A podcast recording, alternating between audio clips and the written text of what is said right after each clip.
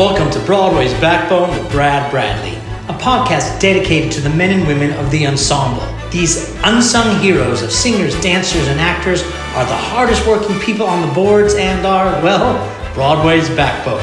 Welcome to episode 93. My special guest is Sam Strasfeld. Hello, I'm sitting here with Sam Strasfeld, and welcome to Broadway's Backbone. How are you doing tonight? I'm great, man. I'm really, really great. Yeah. So I'm gonna just read uh, just some of your partial credits. On Broadway, you have Mary Poppins, Scandalous, Annie, American in Paris, Miss Saigon, Carousel, Kiss Me Kate. Tours include American in Paris, Jersey Boys, and also Mary Poppins. And currently on television on Apple TV, you can be seen in Schmigadoon. So thank you. Welcome to the podcast. Yeah, thanks for having me, Brad. It's Absolutely. honor and a pleasure. So let's start out. Uh, how did you get started and where you're from? So I got started um, dancing in that classic way because my sisters did it. Uh, my older sister, Gabby, took ballet classes, and my parents enrolled me in tap. But my sister was doing ballet and tap, so she got to go to class twice a week, where I only got to go once a week. And just, you know, as an eight year old boy, that just wasn't fair. So I demanded that I also take ballet class, and my parents were like, Are you sure? And I was like, Yes. And the whole time, my parents were very supportive, but they ne- were never pushy. They were always like, "Are you sure?" So, to answer the first part of your question, I also I grew up in Winnipeg, Manitoba, which is a city uh, north of Fargo in Canada. Okay. So, like a three-hour straight shot north of Fargo. So, if you imagine a place a little colder and a little flatter than Fargo, that's where I grew up. Yeah. Wow. Okay. But yeah, I was very lucky that there was a, a great ballet school there, the Royal Winnipeg Ballet. So when I started dancing, I was actually didn't realize the sort of uh, not advantage, but just the benefit I had of being able to attend like a really excellent institution. So is that where you say you got uh, almost all of your your dance professional dance training? Um, so that's what like I mean that, that was definitely the foundation I would say right. So like definitely heavy heavy ballet with a little bit of tap, and then uh, when I was about twelve or thirteen, I actually stopped dancing altogether because I was going into the ninth grade and it was about to become very intense. I was enrolled. I was in a professional ballet program, and it would have meant that I would be missing half a day of school, and that I would probably graduate with like the bare minimum of credits, or I would graduate a year late from high school, and I just wasn't loving dance as much at that hmm. point. You know, I kind of was interested in sports. I loved playing, you know, hockey and baseball and basketball, and it was going to mean giving those things up, and I just wasn't ready to do that at that time stage of my life. So that was a moment too where my parents were like, I was like, I don't want to dance. I don't want to do this anymore. And my parents were like, Are you sure?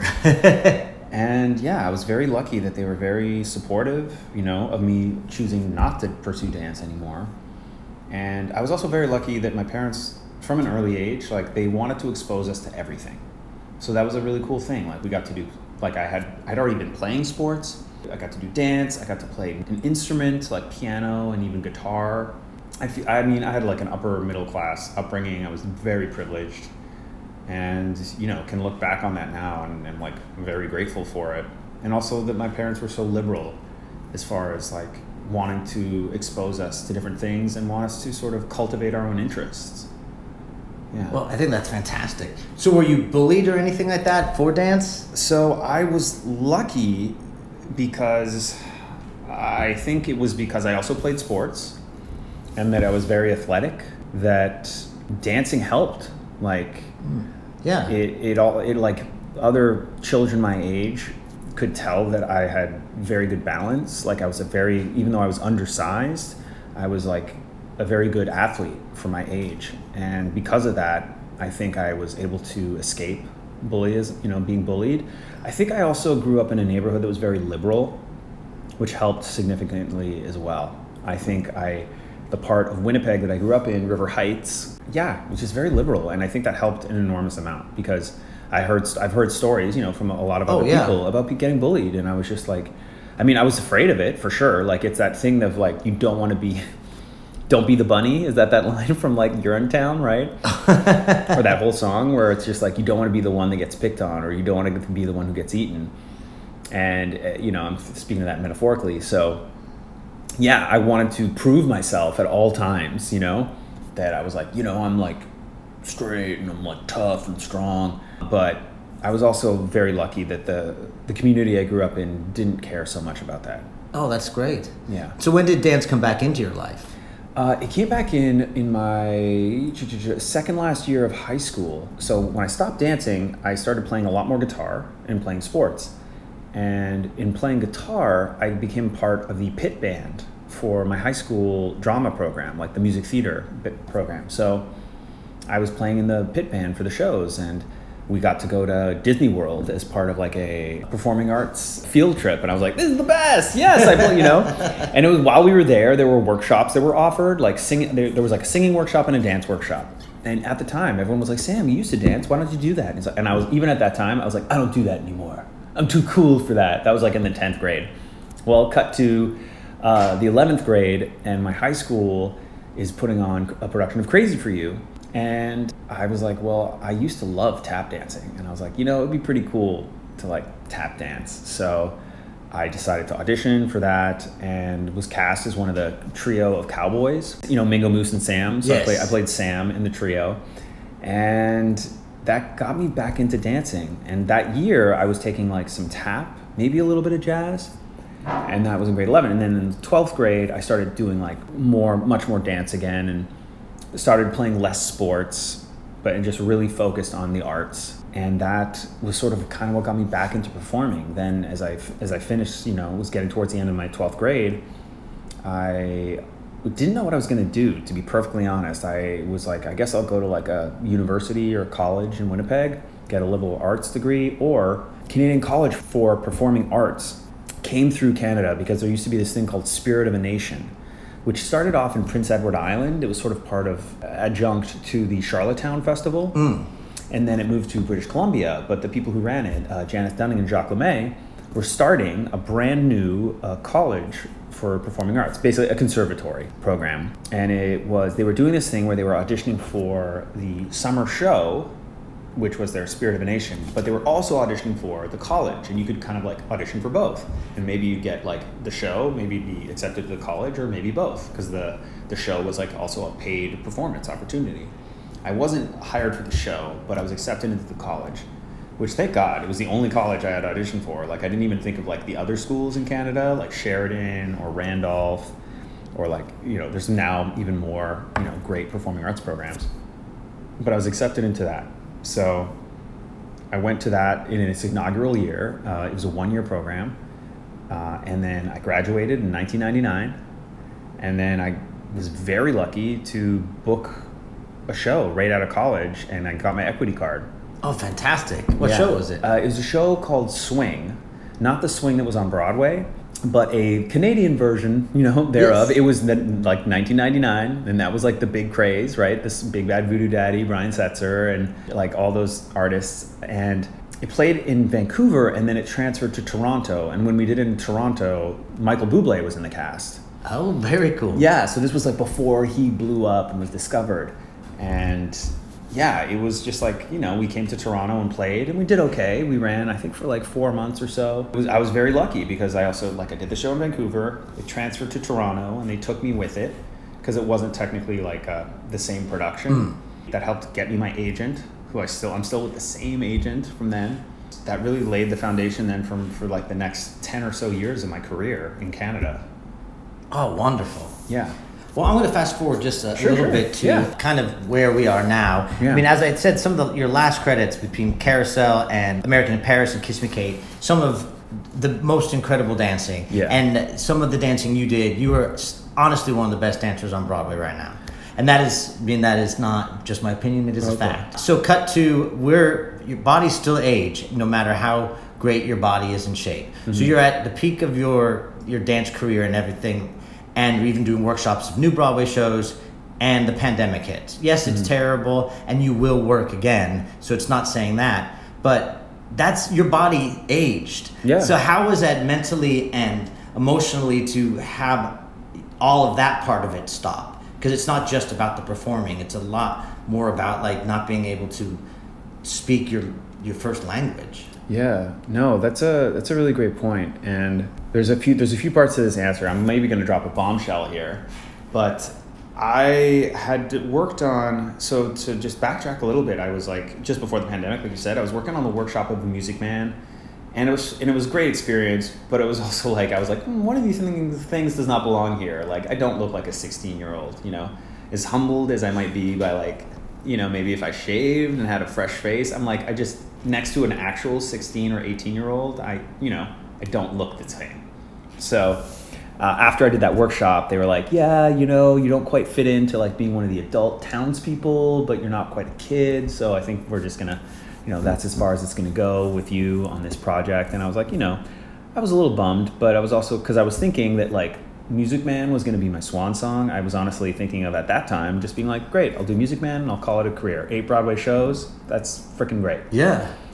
Uh, so that happened, and I was like, oh. But I was also in this point of transitioning potentially out of a career uh, as a dancer anyway, or performer, right? Because it's, as you know, it's hard. It's physically demanding. It's six days a week, 52 weeks a year, eight shows a week. And there's a, an enormous amount of pressure that we put on ourselves, right? At least I know I did. We're just like trying to always be in the top physical condition, you know, and being always being performance ready, whether you're in a job or not because you don't know when you're going to get that phone call right i was very lucky with annie i got a phone call i auditioned for it and then literally a year later they just called me out of the blue and they're like hey we want to make an offer for to sam to replace someone who's leaving our company um, we just need to know how tall he is you know like just to make sure i fit the costumes but it was just like didn't even audition you know Wow. but that's just always how I've felt my entire career. Like Yeah. I always have to be in the best shape possible, and I put an enormous amount of stress on myself. And what I really learned in the last you know couple years was to find a little more balance.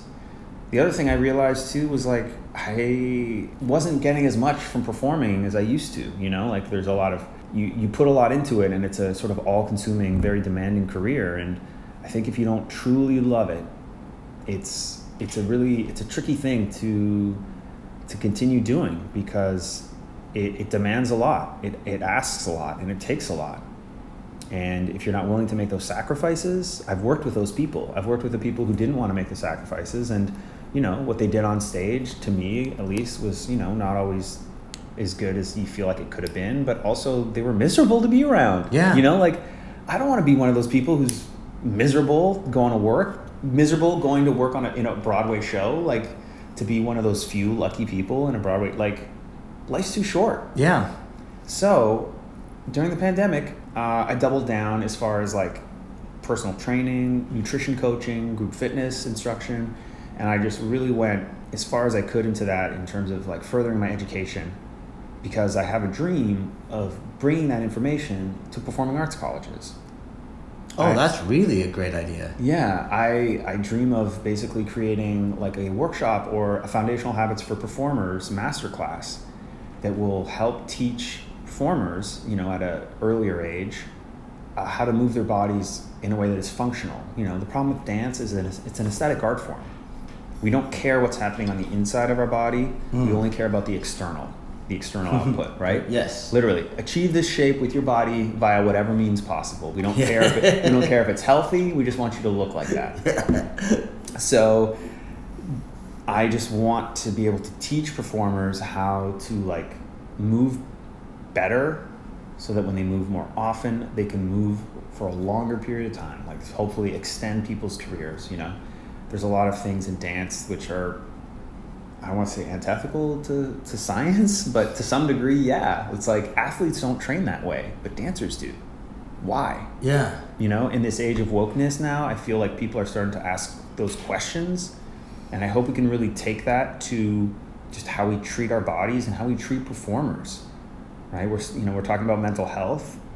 And hopefully people can start thinking about that as it relates to performing, as it relates to our nervous systems. You know, like when we go on stage, we're essentially putting like have you ever had nervous poops?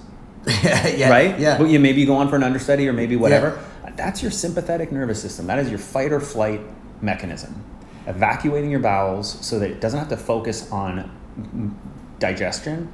It can focus instead on what it perceives as a threat. And I would love to just teach performers about, and you're like, that's okay. Hey, Yeah. sometimes I'm not saying it's a bad thing. Right, There's yeah. a there's a time and a place for it. But Yeah. like, and sometimes you need that fight or flight, you know, Yes. to get through a show. But if you're continuously putting yourself in that state, it's gonna wear on your nervous system. Yeah, no, sometimes I feel just the, the repercussions of not only things that I've done to my body, but to my self-esteem and my psyche and my Yeah. anxiety and just I've discovered so much of that uh, during the pandemic, and it's just not worth it anymore. And now, in many ways, I'm enjoying things better because I've taken so much of the pressure off of them. Yeah. So that is such a great thing to say. With this, so my last show, Kiss Me Kate, as I was doing it, I was tr- treating it like it was my last show. I made a decision. I'm like, this might be my last Broadway show, and I will treat every performance like it li- might be my last show. And it was actually incredibly um, liberating. Oh, Right? wow. It's that idea of like, to some degree, of meditating on death. Right? We're gonna die. It's inevitable. So how can I stay present in this moment and enjoy it versus wishing to be somewhere else? Yeah, no, I think that that, I mean, if bringing that completely more into my life is definitely making my life better and grateful, grateful for things. Speaking of health and longevity, I mean, right now we're at uh, the Mark Fisher Fitness Clubhouse, where me starting coming here added 10 years onto my dance career just because. Like I started taking better care of myself. I just took your class Right. right now. So it seems that you're already thriving in this type of second career. So doing all this kind of coaching and everything, and you've coached me, do you get the kind of joy that you were helping people that you felt like you were lacking when you were performing? Yeah, yeah, and that and that was a big ch- struggle. You know, like I I was never a, I'm a, an extroverted introvert, right? I, I definitely am not like a big crowd person. I don't necessarily get a ton of energy from being around other people, and a lot I think of performers are extroverted extroverts, mm. right? Where they're Right. like they want that attention, they want to be there in a crowd, and yeah. So for me, a performing was exhausting, but b I didn't necessarily feel like I was helping people and that was a challenge you know like it started and especially as i started to feel like i had to make more and more sacrifices to mm-hmm. to stay you know be ready to perform and to kind of be at the best of my game it made it sort of not feel like i was helping anyone but myself and it felt it felt kind of lonely and selfish you know and i'm not saying that, that it's impossible for it to feel otherwise but that was just where i was at Yeah. in my journey Yeah, no, and that comes different times. Yeah. know? It's not like you weren't, you felt that way all the time, but the fact that you felt like that way and instead of choosing to check out, you chose to be even more present. yeah I mean, I think that's remarkable. Thank So, what brought you then to uh, New York? So uh, Mary Poppins is the fir- is what brought me to New York. I was like I had been auditioning for shows in New York for for like eight years. I think my fir- my first auditions were in two thousand in the in in October or November of two thousand. I'll never forget. It was for Aida, and then the and then Annie Get Your Gun, and then also Forty Second Street. Think that was just before like that revival came out Right. and I was doing a production of Joseph at the time, and I had like a big Jew fro and a beard. And I remember going into that 42nd Street audition, and Randy Skinner just looking at me and just kind of being like, "No." like I mean, I looked wrong. Like I didn't know at the time about like dressing like for the audition. Like I was so I was so green. Right. And in a lot of ways, I'm really grateful that I didn't book any shows until I was like 28, 29, because I wasn't ready. You know, and like, like Malcolm Gladwell says, there's no such thing as an overnight success. Right, exactly. And I'm so grateful that I had the time, that I had my 20s to improve. Like I've always, I, and I say this to this date, is I feel like my entire career, I, I've been a lifelong apprentice right? I'm always going to get to work with someone who's older, who's someone who's done more, someone who I can learn something from. And I was always grateful to have those experiences in every single show that I did. So I came to New York to do Mary Poppins in December 2008. I started in January 2009. And as a Canadian, I had to deal with immigration. So I came down here and I was on a visa. So I was very lucky that, you know, Disney is one of those big companies that is Right. willing to do the legwork and pay to hire, you know, foreign nationals. So I was doing Disney for a couple, I did it for about two and a half years on Broadway.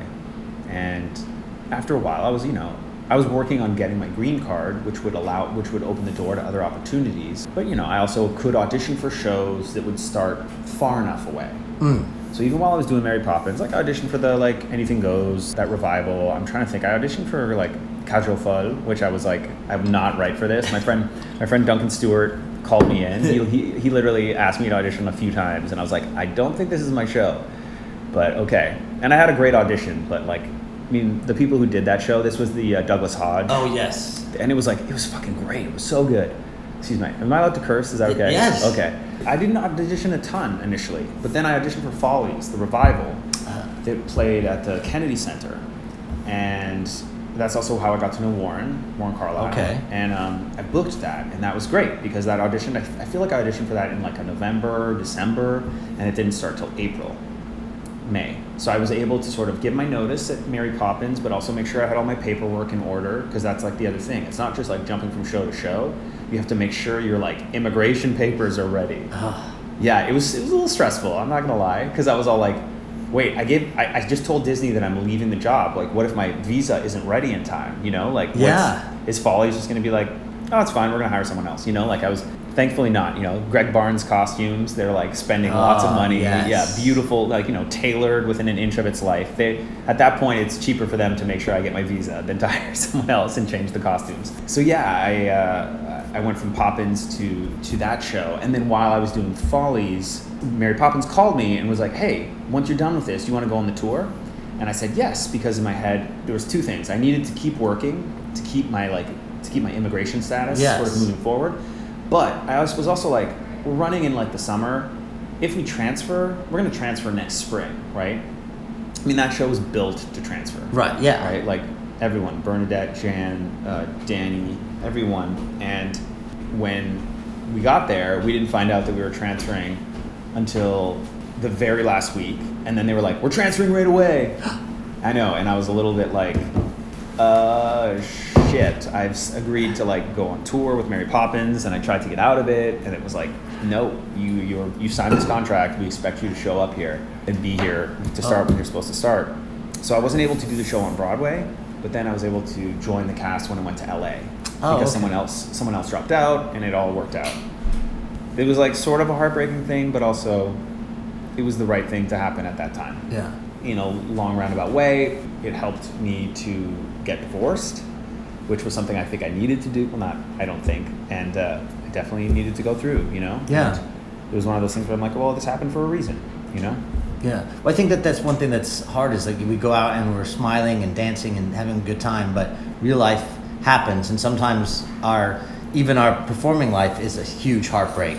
I know some of my flops have been terribly heartbreaking, but now I look back on them and I say, oh, that's when I was going through this part of my life, and they they have a different significance. You have a, a very famous flop, Scandalous. Yes. Uh, I mean that. How is I mean to put so much work into something that closes almost immediately? Is that gotta hurt? Yeah, I mean, it, that was a crazy show to work on. It was one of those where, from day one, we were all a little bit like, how is this to fly? Like, how are we to make this work? And, you know, they really did. It was incredible, I think, because they, they hired an incredible cast to make the show as good as it could be. Yeah. You know? Carolee got nominated for a Tony Award. Rightfully so. Did you get to see? I don't know if you I didn't. yeah, I mean, we ran, we previewed for like a month and then ran for I think a total of three weeks. Okay, But you longer know, than Carrie. hey, right? And like every every day, every Tuesday, we should, would show up at the theater and be like, "Is it up? Are we? Is, is the is our notice? Are we having a company meeting today?" It, I mean, George Hearn was in it. Oh wow! Like it was, there were some other like heavy hitters too. It was just too. I mean, a it was too long from the outset. Kathie Lee was a delightful, super sweet, but one day she came in. This is when I knew we were in trouble. We we just sang an arrangement. Um, Joel Fram was the MD, and he was also doing some of the vocal arrangements. And he's brilliant. That's actually one of the hardest shows vocally I have ever sung oh wow! the the harmonies were so intricate in a way that like reminded me of like Floyd Collins, like the the reporter trio. It was like bananas. But we sang a new arrangement of one of her songs, and she came in and she was like, "Oh, that's my new favorite. I love all my babies, her songs." And I was like, "You're gonna have to give some of them up for adoption, Yeah. because we got too many." and and this is like three plus hours in a table read through. You know, like it's not gonna fly and it's also just the material is like it's interesting but bio musicals like a biopic right it's always a challenge Yeah. i think you have to really be specific about what period of someone's life you want to talk talk about it's funny because like almost at the same time or maybe it was later yeah around the same time there was the cha- Chaplin Oh yes. you know And Rob, like that show, there were parts of that show that were brilliant. It was like blow. Yeah. But it was just a little bit like what you need to decide what this is about Yeah. and be really specific. So yeah, I think that's what we kind of suffered from. But yeah, we learned. I mean, I learned some things about like creating a new show. That was my first brand new, like mm. you know, original production of a Broadway show. I mean, it definitely felt like we were pushing a rock uphill the whole Yeah. time, and we were just kind of like. It was funny. Like the more experienced cast members were like, you know, if we're lucky, we'll make it to Christmas, right? Because Oh. we, we had opened, I think, December third ish, and they're like, if we're lucky, we'll make it to the end of the year. Like if they had no sort of illusions about what this, what we were working on, you know. Oh wow. Yeah. Well, uh, one of the hardest jobs there is on Broadway is to be a swing, and you swung Carousel, which I mean, just the blow high, blow low number is unbelievable. Uh, how were you at being a swing and being having to jump around and do all of that in different positions and thinking and not getting hurt and not kicking someone else? Yeah, no, that that number A is the hardest number I've ever done. I've never thought I would throw up before after doing a number, and that was the first time where we when we were in doing it in the rehearsal halls, that that number I came we like finished doing it one day and I thought I was going to throw up. I've never ex- ever experienced that before. Oh my god. So it was like that shit was hard. That show, we were lucky that we had um, we had three swings. It was myself, Corey John Snide, and Colin Anderson. Corey is like has a photographic memory, so and he was our dance captain. What's Corey's last name? Snide, Corey John Snide. He just was the associate on the movie. Okay, yeah, Yeah, was he in the Cats movie? Yeah. Yes.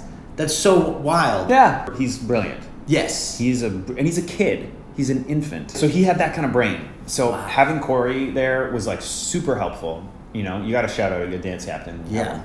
But I covered, I covered. I was sort of this the crossover swing. So Colin was like a vocal cover, Corey was a dance cover, and I was like the tweener. And that's actually when I grew my beard. Ah. So there was a couple roles that I covered, like I covered uh, like Ricky Ubeda and Jess LeProtto. I never went on for either of them, or I may have done partial versions of their tracks. But had I had to go on for them, I would have had to like shave. So I was very glad that I never had to. but we were that show was that was a beast, yeah. That was a that was a behemoth of a show to cover, and it was it was a challenge, and it was I mean you know it's one of those things too when something's really hard, it forces you to be better. Yeah. So I think it, it made me a better performer, dancer, better swing.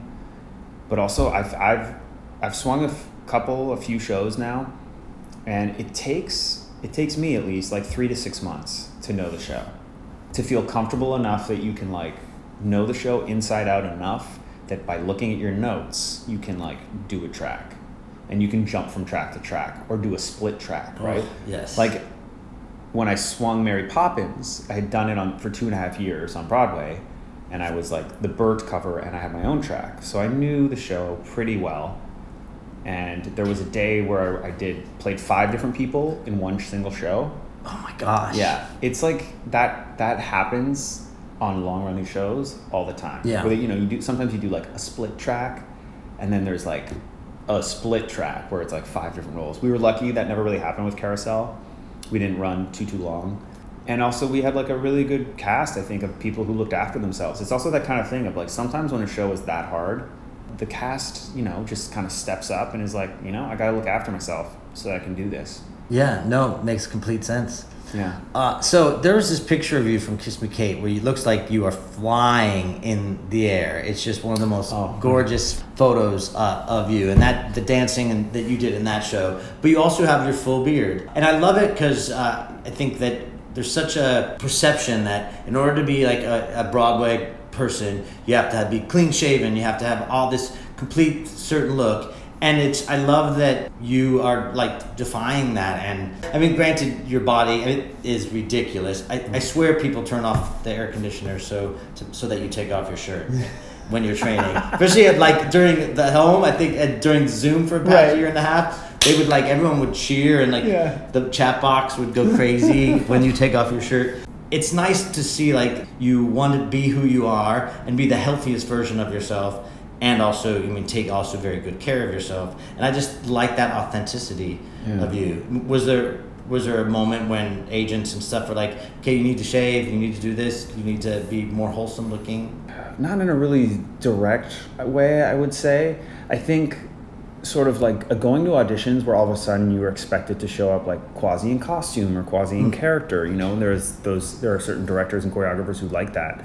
That made me feel pressured to maybe look a certain way. You know, there's like I definitely remember when I was clean shaven, there's like the Broadway hairdo. Like, you know, on Wednesdays and Saturdays, you go to any sort of like restaurant in Midtown and you can definitely spot who's maybe like coming from their show, Right. right? Not just by like the little bit of makeup that might still be in, in their face, but like, you know, by like the haircut. Yes. You know, I've been auditioning a little bit and I have just for like TV, film, commercials. And I've def- at the end of everything is like, would you be willing to shave? And I'm always like, yeah, you know, it's a beard. I guess th- what sort of felt liberating in a way is not feeling attachment to my appearance.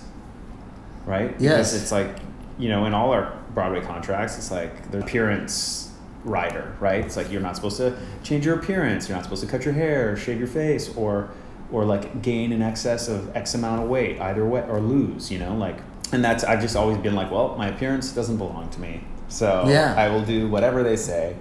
But I was lucky that I've been pretty lucky, yeah, since I grew the beard that like it was I started growing it at the end of Miss Saigon, so then yeah, Carousel and Kiss Me Kate. Yeah, these and Schmigadoon. They all were like, yeah, we love the beard. We're gonna keep it. Like, you know, my God, Schmigadoon. So on TV, this is the other thing. I mean, you just experienced this. It's it's crazy because for the sake of continuity, they need to maintain your appearance on a day like daily basis, right? Like at a, in a Broadway show, you know, your hair can grow, Right. because like everyone who sees you is seeing you over the course of two and a half hours. You know, like your appearance doesn't change that much over Yeah. two and a half hours. But in a TV show, you know, for example, Schmigadoon, we filmed the finale on the very first day. We filmed we filmed part of it, right? And then we didn't film the rest of it until like two and a half months later. Wow. So it's like they got to make sure I look exactly the same two and a half months later. So the amount of detail that was put into my facial hair, I've never had someone snip individual hairs of my mustache Oh my god. that way, you know, and like the care with which they took to like spirit gum the ends of my mustache to like curl them up. It was crazy. Like the attention to detail was out of this world. But I was very grateful that they wa- let me keep the beard. And to be honest, my girlfriend noticed me because of my beard. She asked her friend, who was also in Kiss Me Kate, uh, who was like, "Who's who's beard guy? What's what's his story?" Nice. Yeah, and so as long as she likes it, I That's like what it. that's what matters. Right, I'll keep it. I'm very happy with Yeah. it. So that's a, a perfect transition. Tell me about Schmigadoon. Like you filmed it during COVID, Yeah, uh, up in Canada. that's uh, right, in Vancouver. In Vancouver. I mean, I've only watched the first two episodes, um, so I'm a little behind. Although uh, I've heard, heard some spoilers already, Yeah. so I'm like, don't tell me. Okay. Um, how was that whole experience, and also getting to dance and have it be recorded forever? I mean, I grew up on all those production numbers and dance Yeah. movies, and you know, what I mean, uh, stuff from Schmigadoon is already being numbers are already being shared. I mean, that must be feel so amazing to be part of something that's like going to be looked at, documented, because Broadway Yeah. shows don't get documented like yeah, that. yeah. It is. That is a weird thing, right? Like that's the beauty of theater is it is it is intangible, right? It lives as a memory, Right. and there's a part of me that loves and hates that. Hey, we got to be present, right? Yeah. When you're in that audience, pay attention. Mm-hmm. Schmigadoon was a, an, a joy and it, it was a gift. Like it literally, Chris Gattelli called, texted me or messaged me on Facebook, I think actually, and was just like, "Hey, are you still performing?" And this was in I want to say like July of 2020. And I was like, "Well, I'm not like actively seeking any opportunities because there aren't really any right now. Yeah. But I'm not not performing. I'm just, you know, I'm working as a personal trainer and group fitness instructor for Mark Fisher Fitness. Well, he was like, Well, I'm going to be working on this show that's being shot in Canada, and I know that you're Canadian. I was wondering if you'd want to do it. I was like, uh, sure. And he's like, What's like, what do you need? And he's like, Just like put it together a little two minute dance reel, maybe include some singing, and then just like send it to this address. Send it, you know, like do this. So I did that, and then they were like, "Okay, yeah, we're gonna, you're gonna get an offer to do this," and like, so like that was the audition process, which was kind of bananas. Uh, Chris had seen me in some other shows, Right. And we had met, as you often meet, in physical therapy.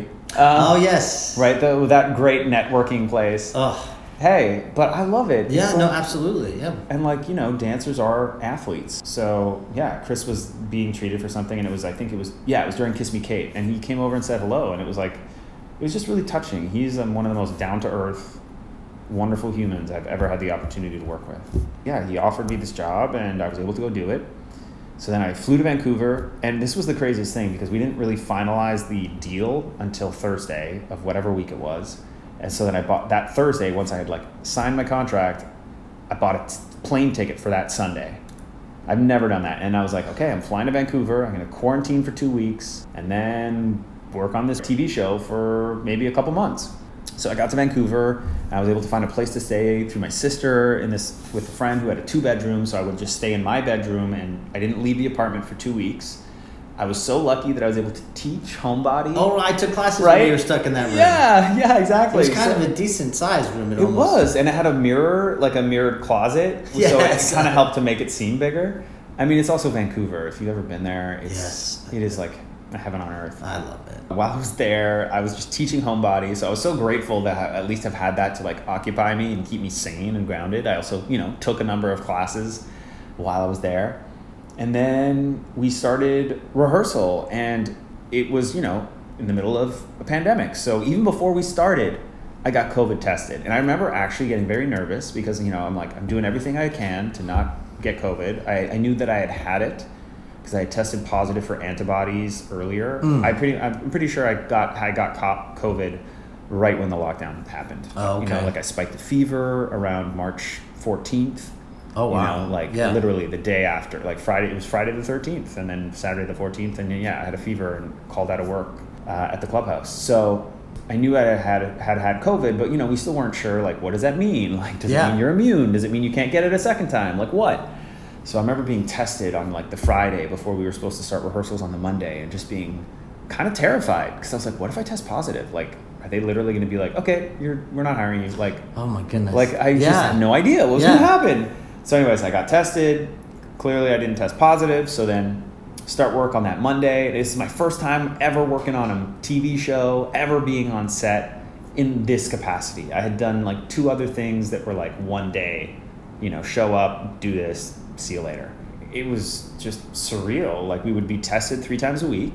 We wore masks at all times, except for when we were finally shooting, which would then we wore this like what I would call a cone of shame. it was this weird plastic shield, you know, that wouldn't ruin your makeup. That sort of sat, it sat, it sits on your like neck, and the visor comes up versus like down. Oh, hysterical. Yeah. You know, the whole time too, I mean, I was trying to be as careful as I could. Like I definitely was like limiting contact, exposure with other people, keeping my mask on whenever I was anywhere in public.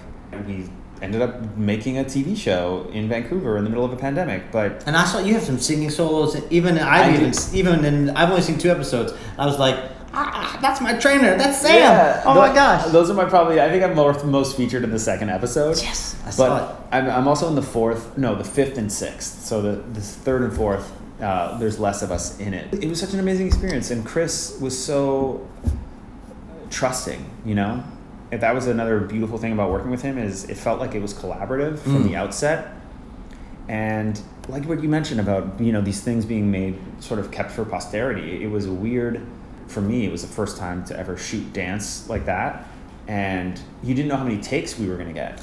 Right. So you're trying to do your best, but you're also trying to save a little bit in the tank. But the director Barry was very just like, we got it, you know. Like he, we would shoot things.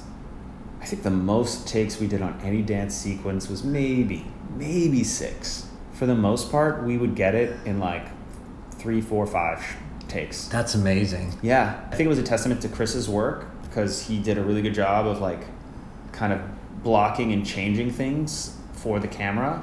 I mean, that was that's the other thing too with camera. The camera doesn't care how wide everyone is; it wants just people to be kind of packed in and have and there's for there to be depth, Mm.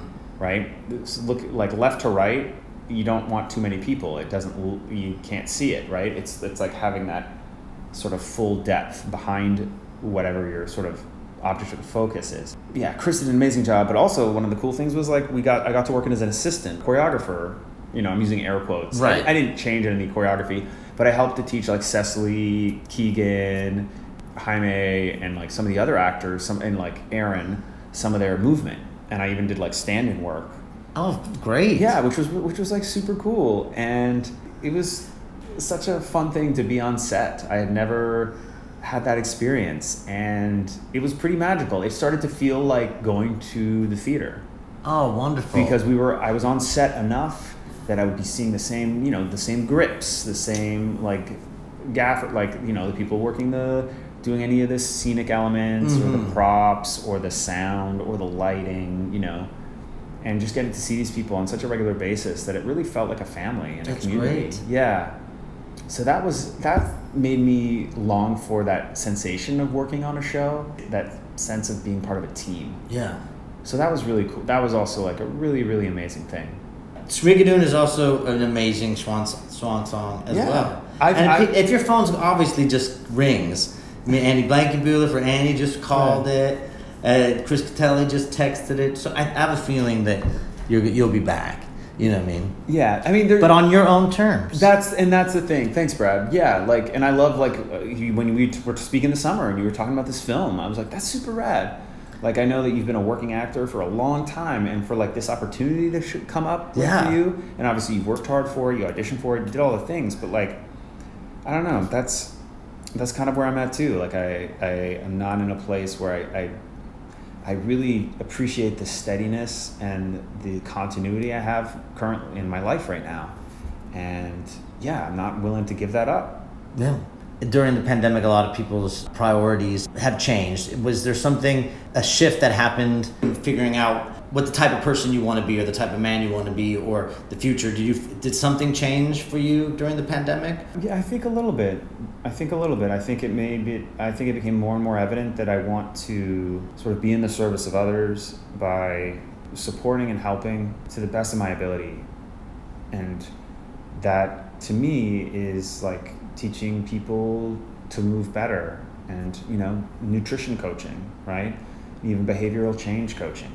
That's a huge part of it, right? Our self-limiting beliefs, you know, the, our self-talk, like that is so important. yeah, so just trying to help kind of illuminate those parts of people's lives to them. That was a huge thing. And then it was also just there was a great line, there was a great meme that happened very I saw I remember I saw this very early on, but it was like before we rush back to life as normal, think about the parts that are rush, worth rushing back to. No, I agree. I know right now in my life, there's certain things that worked for me before the pandemic, Mm-hmm. and now that the world's quasi opened, I'm going back to them, and they're not right for me anymore. Yeah. And I still like, I still love them, but like they don't fit with the, this new version of Brad, and it's, it's some some of it's breaking my heart because you're you're like, oh, but if it doesn't serve me anymore, that I think that's the thing. I was things that don't serve me anymore. I was getting rid of, thinking that they're it's only, I'm only getting rid of things that I don't like.